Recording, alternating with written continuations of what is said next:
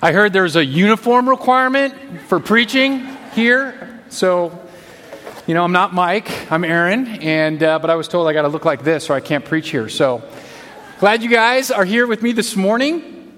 Uh, yes, I'm new. It's, it's great. I'm excited. Today we're going to be diving into the book of Luke, chapter 5. But before we get into that, we are going to go to the beautiful book, one of your favorite books in the Bible, the book of Leviticus. All right? I know it's right up there with Nahum, okay? So go ahead and turn to Leviticus chapter 13. We're going to be starting off our time there, and we will end up in Luke. I promise you about that. But uh, seriously, I started a couple weeks ago. And uh, just uh, up on the screen, I got a couple pictures. The, the first week I was here, I had the privilege of baptizing on Easter. I've been I just totally blessed to do that. Feel so welcomed by this church family. Week two, I was joining Thor as Iron Man. Uh, at our luncheon to honor the city of Fullerton employees. Uh, week three, I got to play dodgeball with our staff team, and uh, we raised money for Poverties, which is this homeless ministry in LA, which was so fun. And then week four, I got to serve with so many of you at Love Fullerton, and here's me serving very faithfully. Serving. Uh, but seriously, you guys have been unbelievable in welcoming me and my family. Uh, next picture is my wife Joy, my two beautiful little girls, Autumn, who's five and a half, and little Eden, a little feisty face right there. She's 16 months. Uh, and it's great. You know, I just want to start off by first of all thanking Lord, the Lord Jesus because I technically shouldn't even be alive today. You know, when I was three years old, a drunk driver crashed into my bedroom and landed on top of me. My, my father, who was a police officer at the time, bummer for the drunk driver, ran into my room, what used to be my room, and found me underneath this pile of metal. And I couldn't get out. I remember the engine rotor or fan like right above my face. And I thought my face was going to get just chopped off right then and there. And have you guys heard those stories where when adrenaline kicks in, like you could just do these supernatural like feats of strength? So my dad is about five foot 10, 150 pounds at the time, runs in, he goes to the front of the car and starts to actually lift up. The, that, that, didn't really happen. But, um, but he tried, God bless him. Uh, firefighters ended up coming, pulling me out, and amazingly, all I had was a bump on my head. My grandfather later said, for whatever reason, God has a plan for this kid. And I, I, I'm just so blessed. I'm so grateful. And I started to really realize as my journey with God started to grow from that point on that, you know what? God not only has a plan for me, He's got a plan for everybody. He wants everybody to know Him and know His love and His truth. And so here I am, pastor a new community. I'm so excited to be here. But I know you are ready to dive into Leviticus chapter 13. And uh, what are we doing in Leviticus chapter 13? At this time, the nation of Israel, God's people is rescued from slavery. And they're going to the promised land. They're camped out at the base of Mount Sinai. And God is giving his orders to Moses on how the nation of Israel is to worship him, this holy, almighty, all powerful God, how to actually live in light of his holy presence. And this is a problem because they're unholy, because they're sinful, because they're fallen. And we know that because of Genesis chapter 3. So, how is this all going to work? So God is instructing Moses, specifically in the book of Leviticus, on certain rules and sacrifices and rituals and also moral commands for the people of Israel to keep covenant with God so that they could dwell among his presence, his holiness, and become holy themselves so that they might be a blessing to the nations, is the ultimate vision. And so this is where we find a lot of these bizarre little purity laws, ceremonial laws that we don't, we look at and we go, what on earth does this mean? And we are going to look at an, an obscure one right now, but hang with me as I set this thing up before we dive into Luke, okay? So, Luke, Leviticus, sorry, Leviticus chapter 13, verse 1. The Lord said to Moses and Aaron, When anyone has a swelling or a rash or a shiny spot on their skin that may be a defiling skin disease, they must be brought to Aaron, the priest, or to one of his sons who's a priest. The priest is to examine the sore on the skin, and if the hair in the sore has turned white and the sore appears to be more than skin deep, it is a defiling skin disease. When the priest examines that person, he shall pronounce them ceremonially unclean. If the shiny spot on the skin is white but does not appear to be more than skin deep, and the hair in it has not turned white, the priest is to isolate the affected person for seven days. On the seventh day, the priest is to examine them. If he sees that the sore is unchanged, has not spread in the skin, he's to isolate them for another seven days. Should we just close in prayer? I mean, right there. Just relevance, right? Leviticus 13. What's going on here? This uncleanness is purity language. God is holy, and anything that is unholy or impure will be destroyed if it gets close to his presence. And so God is instituting these purity laws to communicate something to his people. To be ceremonially unclean did not necessarily mean you had sinned morally. It just meant that you had the appearance or you had partaken or you had been exposed to something that did not reflect the life of God. And so if somebody had this skin disease, they kind of started to look like rotting flesh or they looked like they were a living dead person, i.e., death.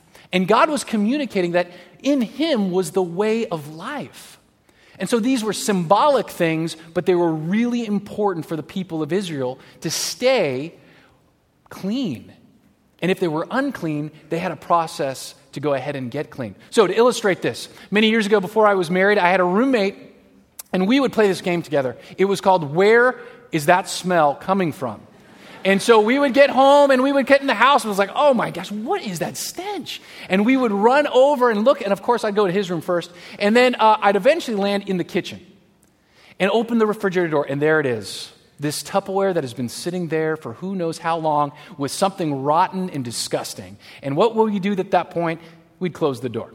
Uh, it's like, oh no, who's going to clean this, right? And so for the next several weeks, we'd be like, I do not want to open that puppy up, but somebody's got to do it. And it would become kind of this little, you know, game we'd play, and somebody would eventually have to open that thing up and clean that thing. But dirt or uncleanness, it's this metaphor for something being out of order, out of place. Garden dirt, good thing in the garden. Dirt in the house affects everybody and is, makes a mess in the house. What's going on there? It's out of order. And God is creating through this tabernacle and later the temple sacrificial system this kind of idyllic little world that is communicating how God has always created his people to have life. And to have life required us to understand that way of life. And when we lived outside of God's design, outside of his created order, we would experience symbolically or literally death. So there's a lot going on here in understanding this part of Leviticus. So, part of a priest's job was to be a holy mediator between God and the people and the people to God. And so, priests were to help people, once they were healed of their skin disease in this case, to become purified. They would go ahead and have them bathe and, and, and offer sacrifices and that type of thing to be purified. That's where we get the word sanctify is when the priest would do this for somebody. Isn't this fascinating? I mean, aren't you glad you're here this morning? Okay, so Leviticus, verse 4, here we are in verse uh, 4 of chapter 13. If the shiny spot on the skin is white but does not appear to be more than skin deep, and the hair in it has not turned white, the priest is to isolate the affected person for seven days. On the seventh day, the priest is to examine them. If he sees that the sore is unchanged, has not spread in the skin, he is to isolate another seven days, and on it goes. So the point is, is that when it got to, skip to verse 11. If it's a chronic skin disease, the priest shall pronounce them unclean. And in this case, he's not to isolate them because they're already unclean. But what would happen is this if this was perpetually a problem, if the person never eventually got cleaned, what would happen is this skip to verse 46 of chapter 13. This is what would happen to you.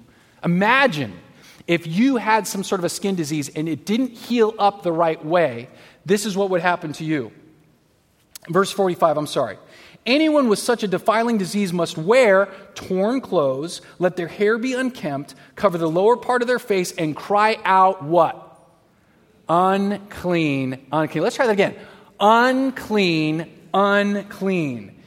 Verse 46 As long as they have the disease, they remain unclean. They must live alone, they must live outside the camp. So, this had social and religious implications for you. If you had the skin disease, people looked upon you and said, Gosh, this person's unfit. They need to get out of the camp and live outside the camp for who knows how long. They were isolated, not only from their family, from their work, but also from their ability to come to the temple and worship God.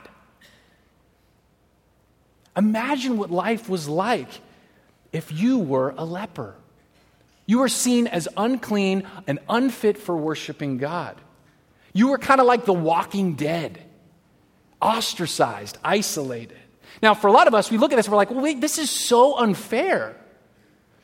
The purpose of this was not that God is an elitist God. He was saying this is a visual representation of death, and I'm about life. And so, what did he say? He said in chapter 14, turn there real quick, chapter 14 of Leviticus, he said, I am a merciful God. I desire people to worship me. I want them to be restored. So when they are healed, I'm going to provide a way in which they can be purified.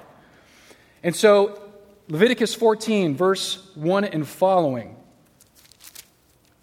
The Lord said to Moses, These are the regulations for any diseased person at the time of their ceremonial cleansing when they are brought to the priest. Now, the priest is to go outside the camp and examine them. If they've been healed of their defiling skin disease, the priest shall order that two live, clean birds and some cedar wood, scarlet yarn, and hyssop be brought for the person to be cleansed. Then the priest shall order that one of the birds be killed over fresh water in a clay pot. He's then to take the live bird and dip it, together with the cedar wood and scarlet yarn and the hyssop, into the blood of the bird that was killed over the fresh water. Seven times he shall sprinkle the one to be cleansed of the defiling disease, and then pronounce them clean. After that, he's to release the live bird in the open fields, and on it goes. In later part of chapter 14, there's sacrifices, there's waiting period, and eventually what's happening is, is this person is being restored to proper relationship with God, able to worship in the temple, and also to be able to worship and communicate and hang out with friends and family and neighbors and all that type of stuff. So they were being restored into the community. So, pretty fascinating stuff. Now, hang with me here before we leap into the New Testament. Lepers fair or not to us, were seen as untouchables. Because if a leper touched you, then your, his uncleanness infected you. And so lepers had this stigma in an honor and shame culture. They were considered dead. And so, even though the, the, the leper may not have considered, con, committed a moral lapse of any kind, they were still considered dead. Morally dead. But God didn't want to exclude his people. He wanted to be able to connect with them and he wanted them to be able to worship again. The problem was that what became a, a, visual representation of being separated from God got turned into a way in which people could alienate certain people from worshiping God. And to illustrate this, it's kind of like the tradition many years ago where we would talk about putting on our Sunday best to come to a worship gathering where we put on our Sunday best. We show up, we get our suit and our tie on, we dress to the nines, and we show up. Why? What was the point of that? Well, this tradition had kind of come about because it was kind of like, wait, we're, we're going to celebrate who God is together. And so we got to come and be our best and show our best. Now, the implications, unfortunately, were this that those other people who didn't dress up like that started to kind of get be frowned upon and, and kind of say, well, you're not really, you don't have it all together here. There was this implied standard like you have to have it all together when you come and you worship God. You see how this kind of started to kind of infiltrate even our own American church culture. So, what was once visual theology to help people understand the difference between death, separation from God, and life, being ceremonial clean and being able to worship God, it got used to alienate people and so the religious elite of Jesus' day started to have this self righteousness, this, this sense of piety, of looking down upon people. Lepers began considered to be untouchable. You're an outcast. You're one of those people. You can never, ever have access to God. You've got to get everything figured out before you can approach Him. And aren't you glad so much has changed since then, right? So much has changed. We don't have this problem at all, right?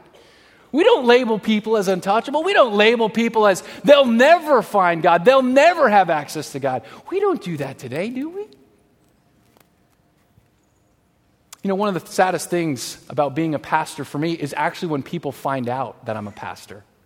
It's such a bummer because I'm building a relationship, I'm hanging out with people, and then I, they find, oh, you're a pastor. And suddenly their demeanor changes. And what do they say to me? I haven't been to church in a long time. You know, my last confession was 20 years ago. You know, and I was like, oh my gosh, I'm not keeping attendance. I, I, what do you. But what's the implication? What's been communicated to them? They feel like they've got to get their act together. They've got to get their marriage figured out. They, they've got to somehow get themselves right before they can show up on a Sunday morning to a building. The church is not a building. But they perceive that there's this block that they are somehow labeled and they're a sinner and they're not welcome. And yet, what we discover as we look at Jesus is that every single one of us is actually a spiritual leper. All of us are separated from God. And Jesus breaks through that barrier. So let's turn to Luke chapter 5, verse 12. Luke has just told us the story of Jesus and the calling of Peter right before this. Luke is showing us that Jesus coming along and announcing that the kingdom of God is here, it's upon people to repent, and it's through him. He's just demonstrated that Peter, who's just this normal fisherman guy, who's not a religious superstar, actually has access to the kingdom of God because he's humble enough to recognize that he's unworthy. And God says, You are just the type of person I'm looking for. But what is Jesus going to do when he encounters the social outcast? When he encounters the person that the religious elite say, ah, no, no, this person's an untouchable. How does Jesus respond to this person? In verse 12. While Jesus was in one of the towns, a man came along who was covered with leprosy. Now, what's he supposed to do as he's coming along and he sees people? What's he supposed to do? Unclean. I'm unclean, right? He's supposed to be yelling this. And imagine if you were one of the people, a part of this community that actually knew that leper. Maybe you grew up with him and you saw him and he's back. And you're like, oh, there he is. Wait a minute. He's not, he's violating the law. He's not crying out unclean, unclean. Look at him. What's he doing here? What's he doing here? He's violating the rules. And how does Jesus respond to this man? When he saw Jesus, he fell with his face to the ground and he begged him, Lord, if you are willing, you can make me clean. This leper is so desperate. He is so sick of the way his life's going. He's recognizing, I don't have the power to go ahead and get my life all figured out. I can't heal myself. And I see this Jesus, I'm not sure if he's God or the Messiah or not or whatever, but I know there's something about him that's special, so I'm going to call him Lord. And you know what? I don't just think he possibly can heal me. I know he can heal me. It's an issue of if is he willing to heal, heal me? I know he can. He can make me clean. He can heal me. And what does Jesus do? Verse 13 Jesus reached out his hand and he touches the man. He touches the man. He says, I am willing. Be clean. And immediately the leprosy left him. Jesus touches him. You guys remember this picture that was surfacing around the internet of the Pope kissing this man with this horrible disease? You know, and, and we just kind of go, ah, we look at that and we kind of freak out a little bit. Imagine what this was like for anybody watching this whole interaction go with Jesus. It's been very similar. What? Wait a minute. This unclean guy is going to get you unclean, Jesus. Jesus says no. Why? Because Jesus' clean trumps his unclean. Jesus is so holy and pure He's contagious for those who humble themselves and say, Lord, if you are willing, you can make me clean. And notice in verse 14, Jesus isn't just interested in healing him. He wants him fully restored in community. He wants him to get his family back, his community relationships back. He wants him to be reinstated into the life rhythm of the community. It's not just an individual thing, it's a communal thing too. Notice what he says here. Then Jesus ordered him, Don't tell anyone, but go, show yourself to the priest. Offer the sacrifices that Moses commanded for your cleansing as a testimony to them. Yet the news about him spread all the more, so that the crowds of people came to hear him and to be healed of their sickness. But Jesus often withdrew to lonely places and he prayed. Jesus wanted this healing to be verified from the local priest. Why? Jesus didn't need to do that. He didn't need to do that. But he wanted this man to go through the proper channels in order to be restored. He cares not just about our individual relationship with him, he cares about restoring our relationships with the people around us. And notice that word spread about Jesus. Obviously, the leper started telling everybody what had happened to him.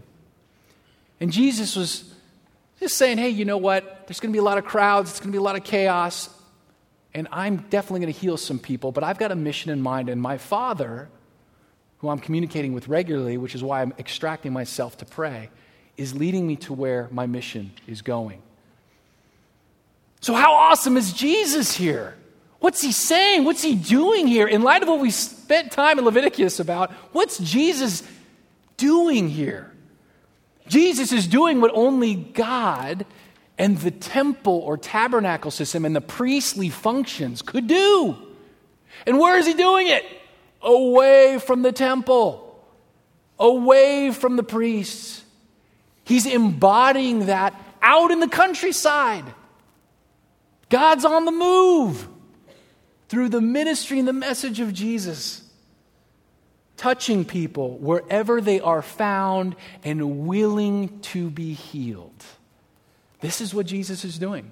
Jesus is also subverting the cultural cues for what makes someone come back to life with God, out of death. Jesus is saying it comes through confession of faith in me. It's not all these rituals and all these rules and regulations that you need to hop through. It's just confession of faith in me. That's it. To receive this gift that I want to give To all of you who are spiritual lepers, all of you who are defiled, all of you that are untouchable. And as I was thinking about this, I'm like, well, who's the unclean today? Who's he talking about? In Mark chapter 7, he kind of walks through this whole thing. He says, you know what defiles somebody, what makes them unclean, is not what happens on the outside, it's what's going on on the inside. It's our hearts. Our hearts need to be healed. We need to reprioritize, reorder our life around the one true Lord and Savior, Jesus Christ. He's the one that makes us clean. His clean trumps our unclean. How does he do this and what does he expect of us today? Turn to 2 Corinthians chapter 5 verse 17. 2 Corinthians chapter 5 verse 17. How has this happened? How's Jesus' clean trumped our unclean? The Apostle Paul writes about this to the church in Corinth, and he says this. Verse 17 Therefore, if anyone is in Christ, the new creation has come. Spiritual leprosy gone. New life, new creation. The old is gone, the new is here. All this is from God, who reconciled us to himself through Christ and gave us, the church, the ministry of reconciliation. That God was reconciling the world to himself in Christ, not counting people's sins against them. And he has committed to us the message of reconciliation. We're therefore Christ's ambassadors, as though God were making his appeal through us. We implore you on Christ's behalf, be reconciled to God. And notice this in verse 21 God made him who had no sin to be sin for us, so that in him we might become the righteousness of God. Amen. It's huge. Jesus is clean, trumps our unclean. And he does it on the cross. He stands in our place. He's the temple, he's the high priest, he's the sacrifice, he's the whole kit and caboodle. He's everything. Jesus steps into our isolation due to our sin. He steps into our shame because of our sin. And he says, I'm willing, to be clean. So, what does this mean for us? Brothers and sisters, visiting friends, what does that mean for us? I've got two questions. Question number one Are we people who need to be touched by Jesus? Are we people who need to have that healing touch upon him, us today? You know, some of us are in here, are sitting under the weight of darkness. And, and some of us, we're, we're new to this whole Jesus thing. We didn't even realize this about Jesus. And we're just here because somebody dragged us here. And we're realizing, oh my gosh, all these years I've thought I've had to do all this stuff. And it's not what I do, it's who I know. This is unbelievable. And for some of you, you felt labeled by Christians. You felt judged by Christians. You felt condemned by Christians. And if that's you, I'm so sorry because Jesus says no. Oh man, I want to touch you and make you clean today.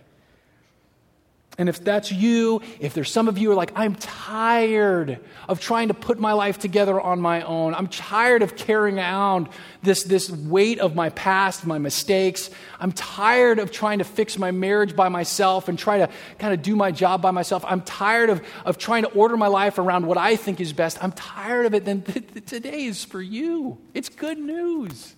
Jesus wants to heal you and heal me.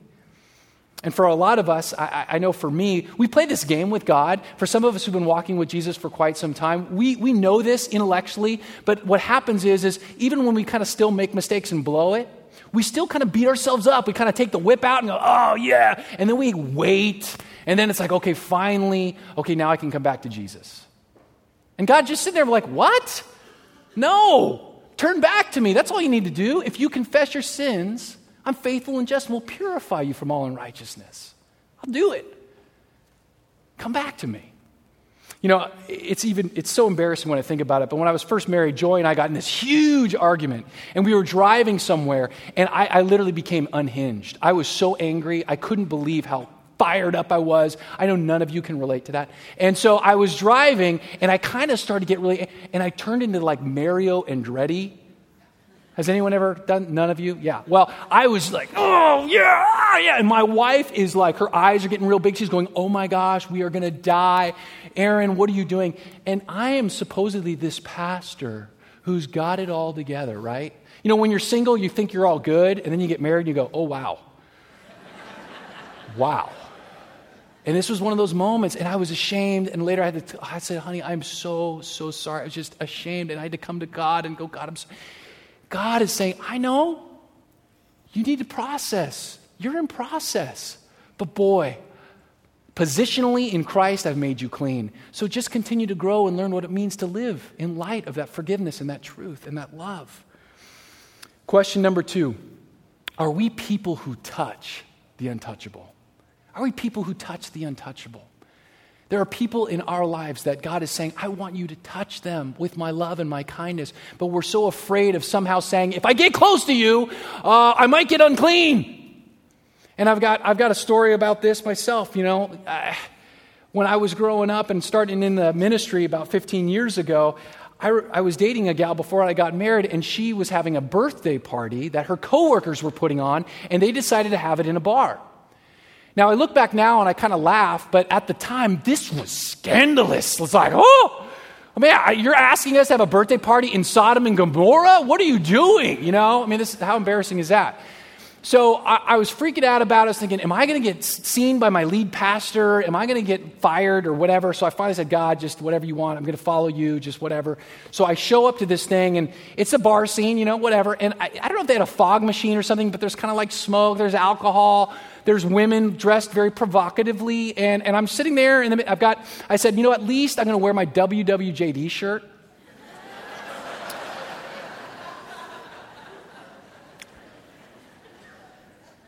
I didn't, I didn't do that, but I, I was like, Oh my gosh. I'm sitting there and I have my root beer and I'm like, oh gosh. And so this guy next to me starts talking to me. He goes, wait a minute.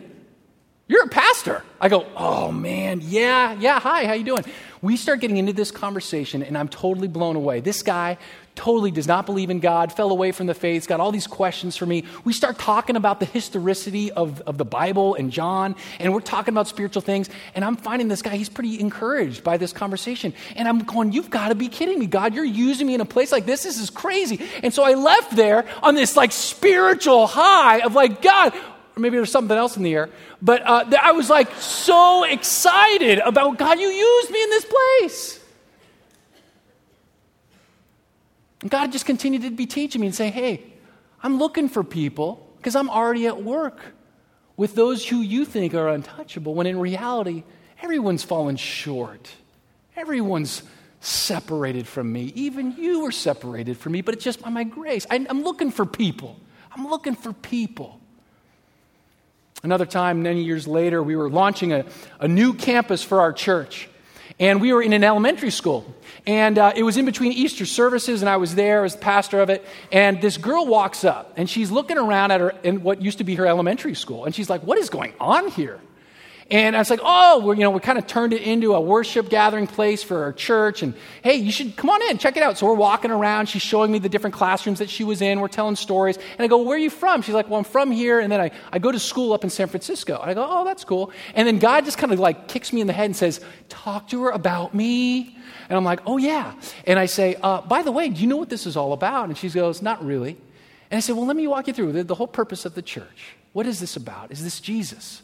And, and, and, God created us good, and, and yet we're, we're, we're fallen, we're broken, and, and this is how it works. And then He sends Jesus to save us because He wants us to have life with Him and, and enjoy relationship with God. And can you see the world really needs this? That the world is in all this kind of sadness and brokenness? And she's like, Yeah.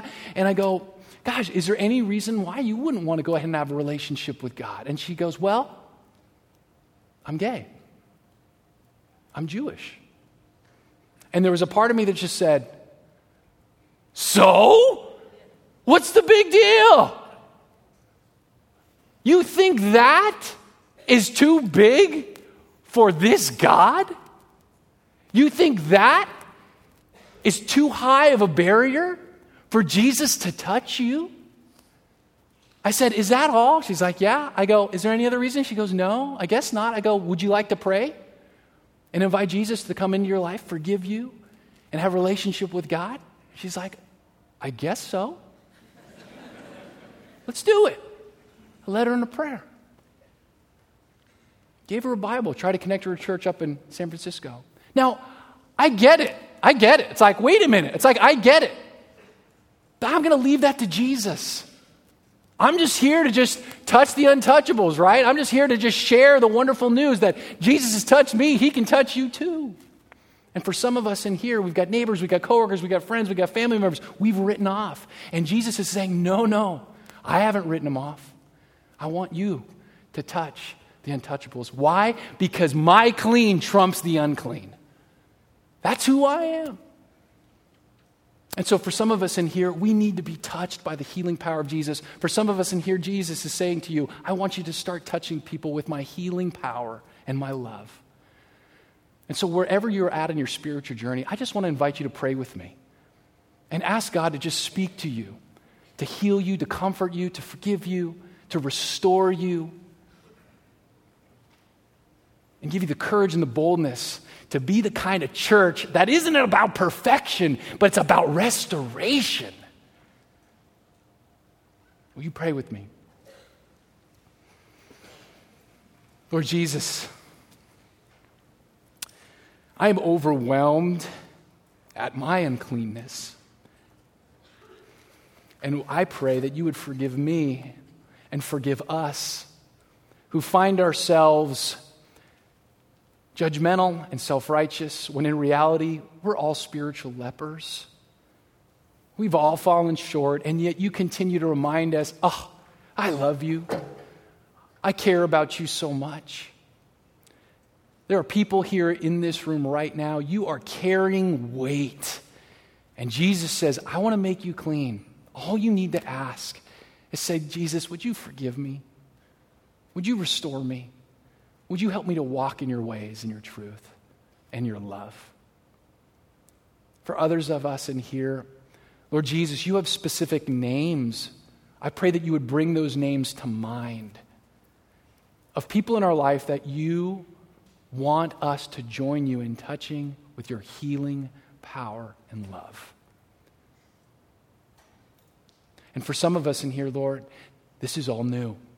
And if you're new and you want Jesus for the very first time, all you need to do is pray simply in your heart Jesus Christ, please forgive me of my sin. Jesus Christ, you are the Lord and Savior. Jesus Christ, I want you to come into my life. Jesus, thank you for forgiving me.